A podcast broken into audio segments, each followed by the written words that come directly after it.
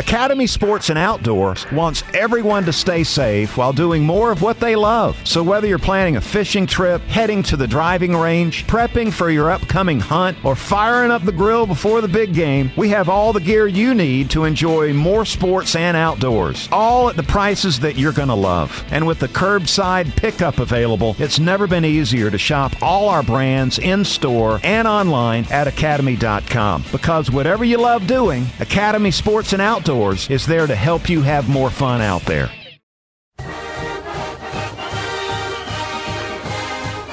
This is Bulldogs by the Numbers. My name is Tug Cowart along with Brent Rollins. He is from Pro Football Focus as well as UGAsports.com. And we're going to recap this Mississippi State game. Holy smokes. I was like, wow, this is amazing. Throwing a ball around like this. Welcome to the air raid. Let's go. And then I was like, wait a minute. What happened to the run? And what happened to our defense? It was one of those games where I even asked group text, given how well JT Daniels played, would you be would you still be okay if Georgia loses the game? No.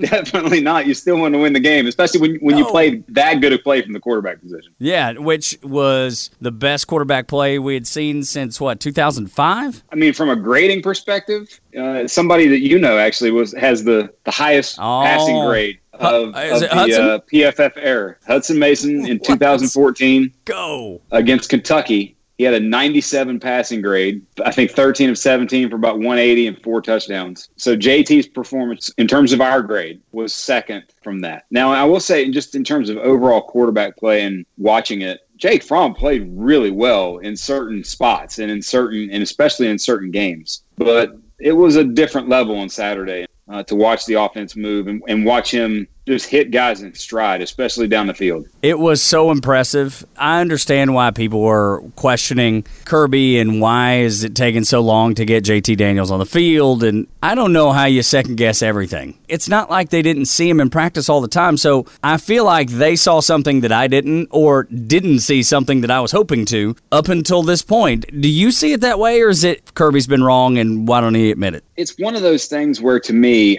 I think initially the kid was not healthy. And the key is not so much cleared. Cleared is different than feels good, looks good, and I bet, and based upon you know some of the information that we had gotten throughout the preseason, it just wasn't looking right. And when it wasn't looking right with him, you you, you probably didn't feel right. Probably lack of confidence there. And then it's probably just taken him some time. I bet the mental hurdle was the last thing. You're medically cleared. You know, even like me, I play old man basketball two nights a week. I got an ankle issue and I still favor it. Once you get over that mental hurdle, I think it wouldn't shock me if in the last few weeks there's something that they've seen in practice is like, okay, he's mentally strong enough now and, and doesn't favor it or doesn't is ready to go play and ready to go be in a game where he's not going to sort of hurt himself or or hurt the team because of that back of mind awareness. Mississippi State was at an extreme disadvantage with 49 scholarship players traveling. They chose to travel and do it anyway. Certainly commend the, their bravery. And look, they played a dang good game. That Rogers kid was incredible. I'm going to say as good as JT Daniels, but he was right up there. He, he played great. Like when you look coming into the game, one of the things we at PFF do is track ball placement accuracy, not just completion percentage, you know, catchable, uncatchable. It's hey, was it in stride on the chest? Was it you know over the over their head but catchable? Was it behind them a little bit where the receiver had to slow down? All that stuff. Coming into the game of QBs in the SEC with 100 dropbacks, he was first in terms of ball placement accuracy, slightly ahead of Mac Jones, who's obviously playing otherworldly this year. So you know, what he's done in his small sample size of playing, they have their guy there. Now it's just a matter of building the team around him. Uh, Mississippi State before the game had thrown 83.4%. They, they're the outlier. Mike Leach's teams are always number one in the FBS in terms of percentage pass. Should we continue on with JT? Is there more there to digest? What else is it that you have that'll blow people away? You know, obviously the optics of it and just seeing the deep balls completed, but there's certain there's little things with how he played we talked about the grade and how high his grade was. When you think about someone with a high grade, it's not just you know completing passes; it's completing hard passes down yeah, the field, which he did, where you got to put something. Yeah, like the one to Burton on the sideline where he caught it and then it instantly out of bounds. That's one spot that you know you can't hand it off any better than that kind of throws. one of the big things within the game, and we talked about this early in the year, is what did Stetson Bennett do and what was his preference in the middle of the field between the numbers? What did JT Daniels do? Destroyed him outside the numbers, destroyed, you know, used receivers highly. Out of Georgia's 35 targeted throws, 29 went to wide receivers. That was just two targets for a tight end, four targets for running backs. You could just see the energy that jumped up with them, especially getting them early involved with some of the short, quick RPOs that they got to Pickens on the outside. So that was the biggest change. JT was outside the numbers, 14 of 16 for 232 yards and two touchdowns outside the numbers. It's not, you know, it's not just, hey, turn and quick throw to the sideline type outside the numbers. This is 10 plus yards down the Heck field. yeah. On throws, and this is something I looked up today. I didn't, I didn't even realize it until looking it up because I was curious. On throws over 10 yards, he was 13 of 17 for 322 yards, four touchdowns, six what we term big time throws or our highest graded throws because you look at the two sort of semi drops, uh, one drop by Kearis and then the could have been caught, but it was you know the kid knocked out a little bit uh, against Pickens. There in the end zone. Yeah, ninety nine point nine pass grade. Goodness Like- gracious. I've never seen that. I've been looking at this data for seven years now. I've never seen that in a situation where it's down the field like that and the grade be that high. That means every throw is a high level throw. And to me, his two best plays of the night weren't even necessarily his two best throws. One of them was an incompletion. We already just we just mentioned that. The play to Pickens, that was to me a big, big play for him from a confidence standpoint. Is that the one he had to dance around in the pocket, Yes. then got open and then flicked his wrist? Yes, because of the spin move. Now, granted, he spun and planted off of his good knee, off his good leg, so that you know that's still there. But in general, just watching that, that's where it's. You saw early in the game his eye level when there was any sort of pressure, even the first sack. The first sack, there wasn't really pressure. The clean pocket was there. He could have stepped up a little bit, but his eye level went down. And then when he looks back up, oh, there's more pressure. As the game progressed, you saw his comfort level go up. Oh, no doubt about it. And it. then when that happened for the Pickens play, it's like, okay, now the kid is feeling it. He throws, you know, one TD to Burton and wants to go, you know, do the whole jump up chest bump celebration.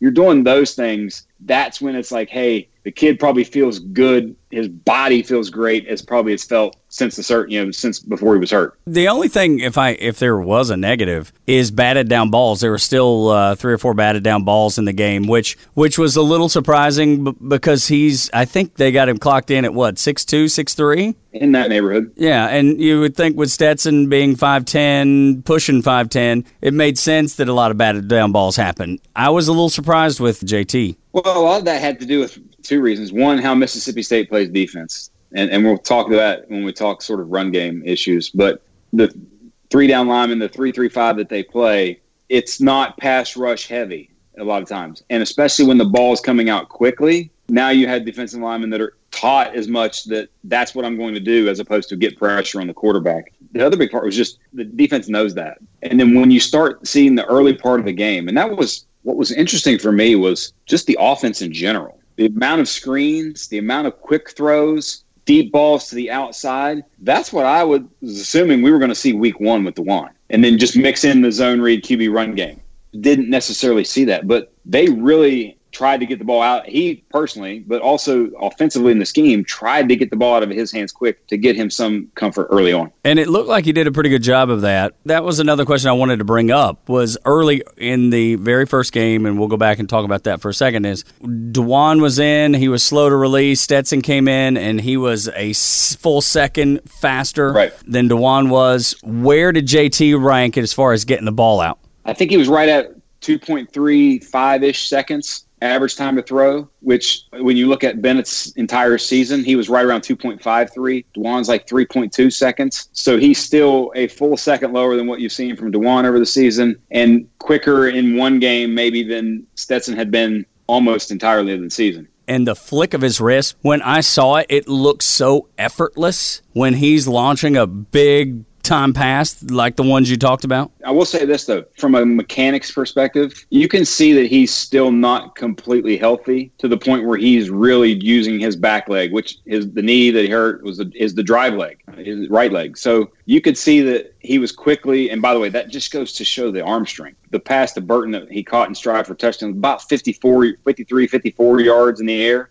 Uh, so you know doing that while still being on your toes heavy is quite impressive, actually. It's fair to say that moving forward, JT will be in the saddle, and then moving into next year, which we've already talked about. How do you keep the team engaged? This is how you do it. Win big, get the wide receivers involved. Here's JT Daniels talking about those wide receivers. If you have George Pickens and Jermaine Burton, if you're not going to throw it up to them, don't recruit them. George will make me look good. Jermaine makes me look good. Kearis makes me look really good when I underthrow a deep ball down the middle and makes a great play. If you're going to give one on one with George, Kearis, and Jermaine and all our guys, I'm probably going to want to make you try and show me that you can stop it. 100%. And that's utterly perfect quote, by the way. Yeah, it was. Super impressive kid. I've had people within that tell me, hey, look, he's one of the smartest kids we've ever seen. You could just see that in how he interviewed him after the game. He looked like an art student to me instead of a quarterback. Uh, I mean, I will say with the thing we we had the the gator, the you know the neck or whatever turtleneck kind of thing he yeah. was rocking there in the post game. I instantly thought of and with the hair I instantly thought of Edward Scissorhands, and I think I saw somebody put that on on Twitter. Right. He's very very Johnny Depp esque. Yeah, he's uh, just cool for me. Like you said, moving forward, the big key, by the way, in terms of getting the victories that you should get the remainder of the season, is the other side of the ball, and we're going to probably get into that here shortly. Yes, but that at least gives you hope to where now, and I, the biggest thing for me is when you think about the explosive offenses, Ohio State, Clemson, obviously, but the, and they do it with quarterbacks who are quite mobile. Alabama though and Florida not necessarily. So you have a quarterback who, you know, with the knee issue, not fully healthy yet. I think, by the way, I think there is some mobility there that's going to once he gets healthy and has a whole off season to, to get healthy. But when you look at what Alabama does and the amount of play action they use, adding an extra offensive lineman or having at least six pass protectors instead of just traditional five linemen. And now with the receivers that you think you ha- that you know you have from an ability standpoint, that's I think what you want to be. That's where you want to go to, and that's what you want to try to aspire to look like. And I think they're going to get there and get there quickly. This is Bulldogs by the Numbers. Tug Cowart, along with Brent Rollins from Pro Football Focus, as well as UGASports.com. Uh, any final thoughts on JT? It, it was just fun to see. Above all else, I want to watch great quarterback play. There's a reason I stay up and watch Kansas City Oakland and watch the last drive that Patrick Mahomes just put together because it's just fun to watch great quarterback play. It's such an important position. It's it drives everything for a football team, and when you have that, it makes everything else just fall into place. So there was a couple things though that that scared me a little bit, and that is the running game that you alluded to a minute ago. You know, just the offensive scheme, uh, the the philosophy that you wanted to get into. I did see a lot of play action, but uh, the running game, man, oh man, there was huge concern. I feel like that I saw blowing up on social media people were elated that JT Daniels was doing what he was doing, but there was still that underlying, well, wait a minute. Why after the first half did we have one rushing yard? Why after the game is over we had seven total? But people were concerned about it. I, I wouldn't be. And it's one of those things where, and this comes from someone who was uh, born and raised in West Virginia and West, West Virginia Mountaineer fan for my entire life and, and still am, still watch a lot, of, a lot of their games as much as I can. But in a, in a, for the longest time, West Virginia ran a very similar defense, this three-three-five defense. As much as you think it might not be, it's in essence designed to stop the run, but doing it with athletes as opposed to size the way that Mississippi State uses their defense, the way they move their defense, especially their defensive line, and then use that those second level guys that you really never know who's going to be involved in the play, and especially in the zone heavy scheme that Georgia has, it makes it difficult. It just straight up makes it difficult on the offensive line. It makes it diff- difficult to identify double teams. It's not an easy thing to do from a running perspective. Also, you've gotten now you're throwing in the element of over the previous few games you had a quarterback who was at least some level of threat to run, and then you went went from some level of threat to absolutely zero threat. The warm air, the sounds of baseball, it's got you thinking about hitting the road. And no matter where your adventures take you, Subaru of Gwinnett has a vehicle to get you there safely and in style. Like the 2024 Subaru Outback, sporting standard symmetrical all wheel drive and up to 32 miles per gallon. Or the 2024 Subaru Forester, the SUV with a spacious and comfortable interior for everyone you want to bring along. Start your shopping online at SubaruofGwinnett.com then come see us for a test drive on Satellite Boulevard in Duluth. This morning in the Atlanta airport, no one's missing a meal on Mac Wilburn's watch. With 11 restaurants to serve passengers, he's got dining for every destination. And it all started when Mac talked with First Horizon Bank about opening a franchise in the airport. Now it's open for business and cleared for takeoff. First Horizon Bank. Let's find a way. Go to firsthorizon.com/mac. First Horizon Bank member FDIC that changes things. And I think that's why you saw, in part, you know, JT's done some pistol in his time at USC, but also with the pistol, and you saw a lot of the pistol formation with the running back directly behind the quarterback. I can go either way in the running game, as opposed to when the like if the running back is on my on the quarterback's left, it's going to be inside zone tracking right. You know, it's going to be some sort of run tracking to the right side, and that at least give them gives them that element of going both ways and unpredictability. But I think that's something where the combination of all that and the other part is just sheer number and volume of people in the box. Your dude hasn't played in over a year at quarterback. We're going to make him throw yeah. the ball, beat us. And look, JT was like, okay, good. That's what I want you to do. And he handled it with precision. I guess I understand what you mean that you shouldn't be worried about it. They had a freshman, true freshman quarterback. They had 49 people travel and they're then they're 2 and 5. So that's I think that that's why the concern is still there. And so and, and some of their recent opt-outs were on the defensive side of the ball and along the defensive line. So there is that, but it's not something that I'm drastically worried about. I will say this though, now what's going to be interesting, and that's what makes now that you've had this game where your quarterback is what your quarterback was in that game, how do you now take that and diversify your offense to where you can become insanely efficient? Above all else, that's what Alabama and Florida right. do right now is they're efficient in the running game to the point where and then explosive in the passing game. And if you can mesh running game efficiency with explosive play in the passing game and, and accurate throwing from the quarterback position, then you become 45 point a game type team in the end, they still only got 31 on Saturday. That's where I think because of those efficiency issues is where you saw the explosive passing plays had to make up for the lack of running game efficiency. That's exactly right. And you were playing a two win team. That worries me, man. Well, and you didn't have the ball a lot. You only ran nine series. Truly, tenth series, you were in victory formation. Yes, and and in the first half, it was very sort of Kentucky esque game from a you know having drives in terms of the number of drives, but it was just totally different because obviously Mississippi State was throwing it, whereas Kentucky was you know running it and getting three yards in a cloud of dust type deal. But yeah, not many drives, as much because of what the defense couldn't do as anything. Let's dive into the defense because Jordan Davis is out, Richard LeCounte's out, so there is a little bit that is like okay, those are leaders on the team. I get it. You were playing a two-win team and they ran the ball. They also threw the ball a lot. It seemed Georgia's defense was playing 15 yards off the ball. They were throwing these little short intermediate passes and lighting Georgia's defense up. The depth of which Georgia was dropping allowed them to do what they wanted to do. It, in essence, opened up all the short stuff. And when you, and the, the key being, I will say this from a strategic standpoint, once Mississippi State did what they did to LSU in the opening game, everybody went and looked back. Hey, how do you play them? How do you defend Mike Leach offense? All right, let's try this rush three, drop eight, zone, make them work. They're going to make a mistake type deal. And it had succeeded against them. The key, though, is when you drop like Georgia dropped, they, they would have normal depth and, you know, linebackers be at normal depth and then drop past the sticks especially on first down. And that was the most frustrating piece of all of it was the first down drops. When you look at a lot of the third down plays, linebackers like uh, the second series when they got a three and out, Nakobe Dean took a one step drop, saw the play, and then accelerated forward. That was really the only time that they did that because on first down, Will Rogers was 17 of 20 for 120 yards. His average depth of target, i.e., average, how far down the field, on average, the ball went 3.3 yards.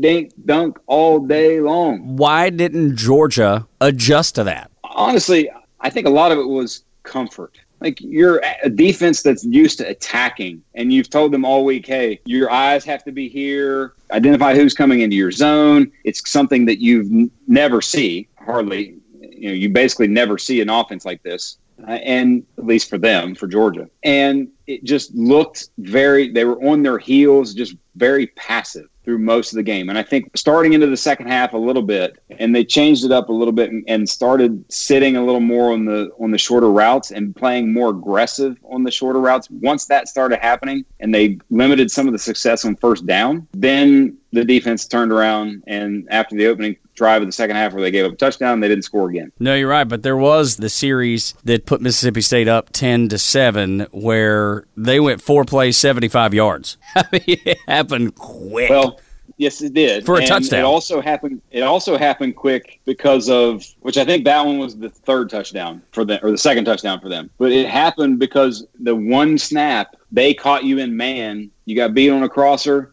The quarterback perfectly puts the ball. And you know when the quarterback throws an accolade and you get beat on crossing routes, it's housed like it was for 50. That was another thing that I looked into in terms of looking at the data. And you know we are a numbers podcast, so Georgia in single coverage this year the primarily man to man, single single coverage or singled up in some way. Uh, 46.7 coverage grade. That's 10th in the SEC. Downright bad. They're second in yards allowed, second in terms of completion percentage allowed, first downs and touchdowns allowed, second. LSU being the only team that's that worse in that aspect in single coverage. When you are a heavy man to man team, or at least some form of, and they do a lot of what's called pattern matching, where, hey, I'm in somewhat of a zone, but if there's a guy there in my zone, I'm playing man on that guy. When you're that type of team and you don't cover well, it's not good. Compare that to, you know, folks were lauding about how Alabama's Alabama's defense is not what it used to be. Well, they're starting to get better. And the biggest reason they're starting to get better is they are doing the exact opposite in these situations. In single coverage, Alabama is one of the tops in the FBS in terms of cover, coverage grade 91.6 coverage grade, 37.6% completion in single coverage for them, 26 forced incompletions where the defensive back is you know knocking the ball away and forcing yeah. the incompletion. They are covering. I said this last week. That to me is the one area where Nick Saban and his you know the people that he coaches coaches defense for him over the few years because it changes so much. But that's where he's evolved that's the next step of involvement for Kirby Smart and Dan Lanning and their own defense. It's the star position, the nickel, the slot corner. Traditionally, was they wanted that guy to be a six foot, 200, 205 pound guy that was could cover, but was also a force in the running game because it's you know instead of an outside backer, it's now a, a corner. Alabama has changed over the past three to four years. That player is now a 5'11, six foot, 180 pound, quick as a cat corner. Right now Alabama's star position, Malachi Moore, true freshman, was I think 232 in terms of the Rivals rankings in the Rivals top 250, but is playing lights out in that position. And it's a heavy, a lot of times heavy man to man position. Whereas Georgia's just not getting that level of play uh, on the interior. You know, I think Mark, both Mark Webb and Tyrique Stevenson, who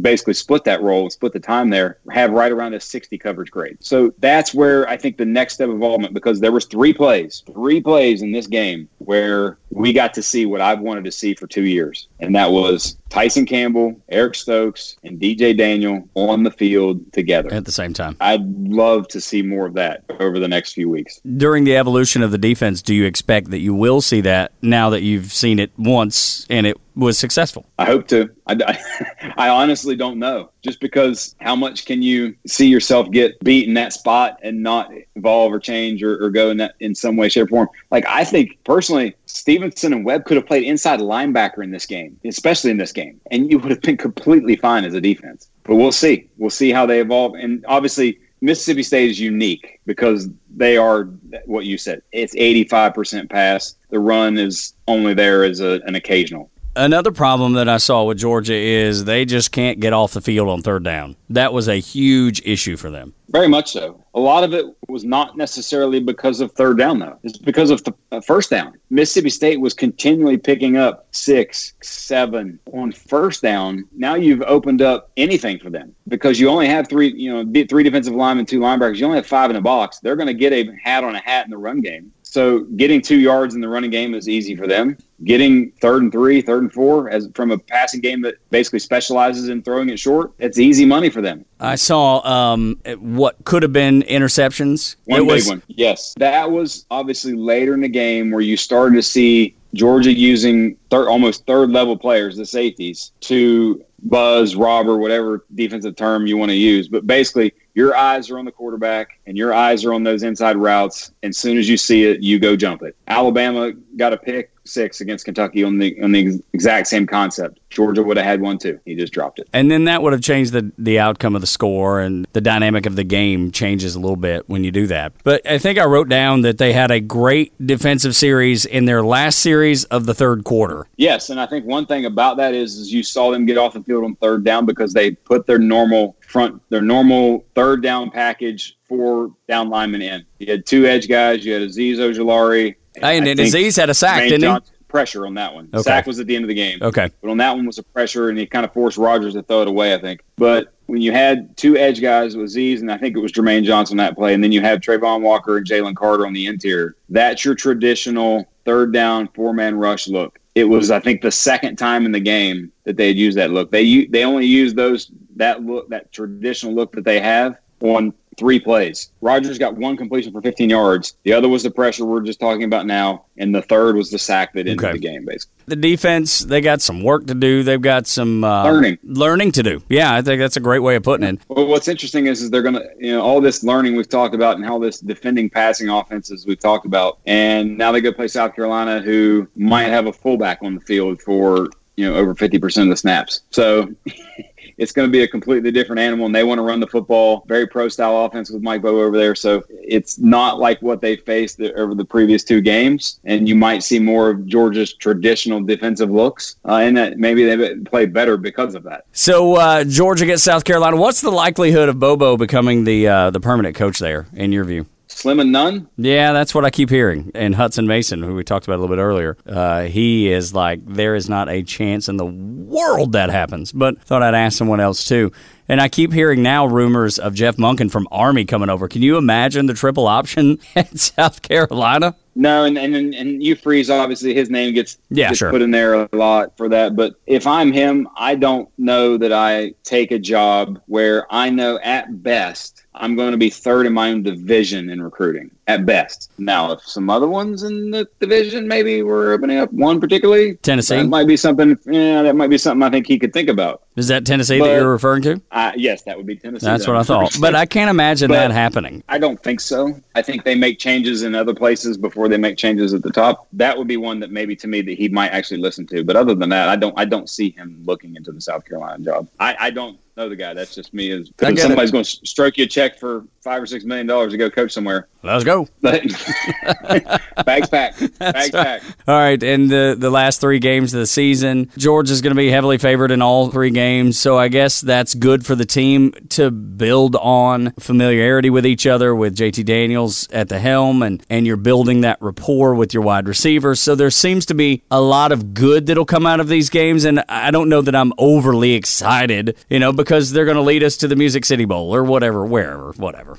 The biggest thing for me is what you said. It's development and development of confidence in an offense because we just talked about a guy having the second highest grade of passing game in the last seven years. Behind Hutson So, Mason, yes, behind Mis- Mr. Mason. There's not really much room to go up there. So now it's about, to me, it's the balance that we talked about earlier. Balancing JT and his ability and what and finding what he can do best, and which we've seen a lot of the pushing the ball down the field, but meshing that with the running game, meshing that with just general efficiency. I mean, he wasn't pressured hardly at all in this game, by the way. I think seven of 41 dropbacks. Keeping that good, keeping them healthy over the next three games. There's a lot to look forward to, at least on that side of the ball for Georgia over these last three games. Well, that'll about do it. Bulldogs by the numbers. My name is Tug Cowart. Along with Brent Rollins from ProFootballFocus.com as well as UGASports.com. You can join Pro Football Focus or UGASports.com. Just click on subscribe. That's the best way to do that for PFF. First time this year, you can get college grades. $30 for the year. Premium starts at 120 UGASports.com, $99.95 a year. Insider information on the team. You get recruiting and all things dogs, including the message boards, the dog vent that everybody seems to like. And um, I would imagine there's probably love hate there, right? Because some people read it and they're like, like these people are crazy, and then other people just love pouring fuel on the fire. Very much so. It's fascinating. It's such a fun read for me. I'll go get lost in a hole for an hour every now and then. Want it? If you liked what you heard, please do us a favor and subscribe and rate and share and all that good stuff. This is Bulldogs by the numbers.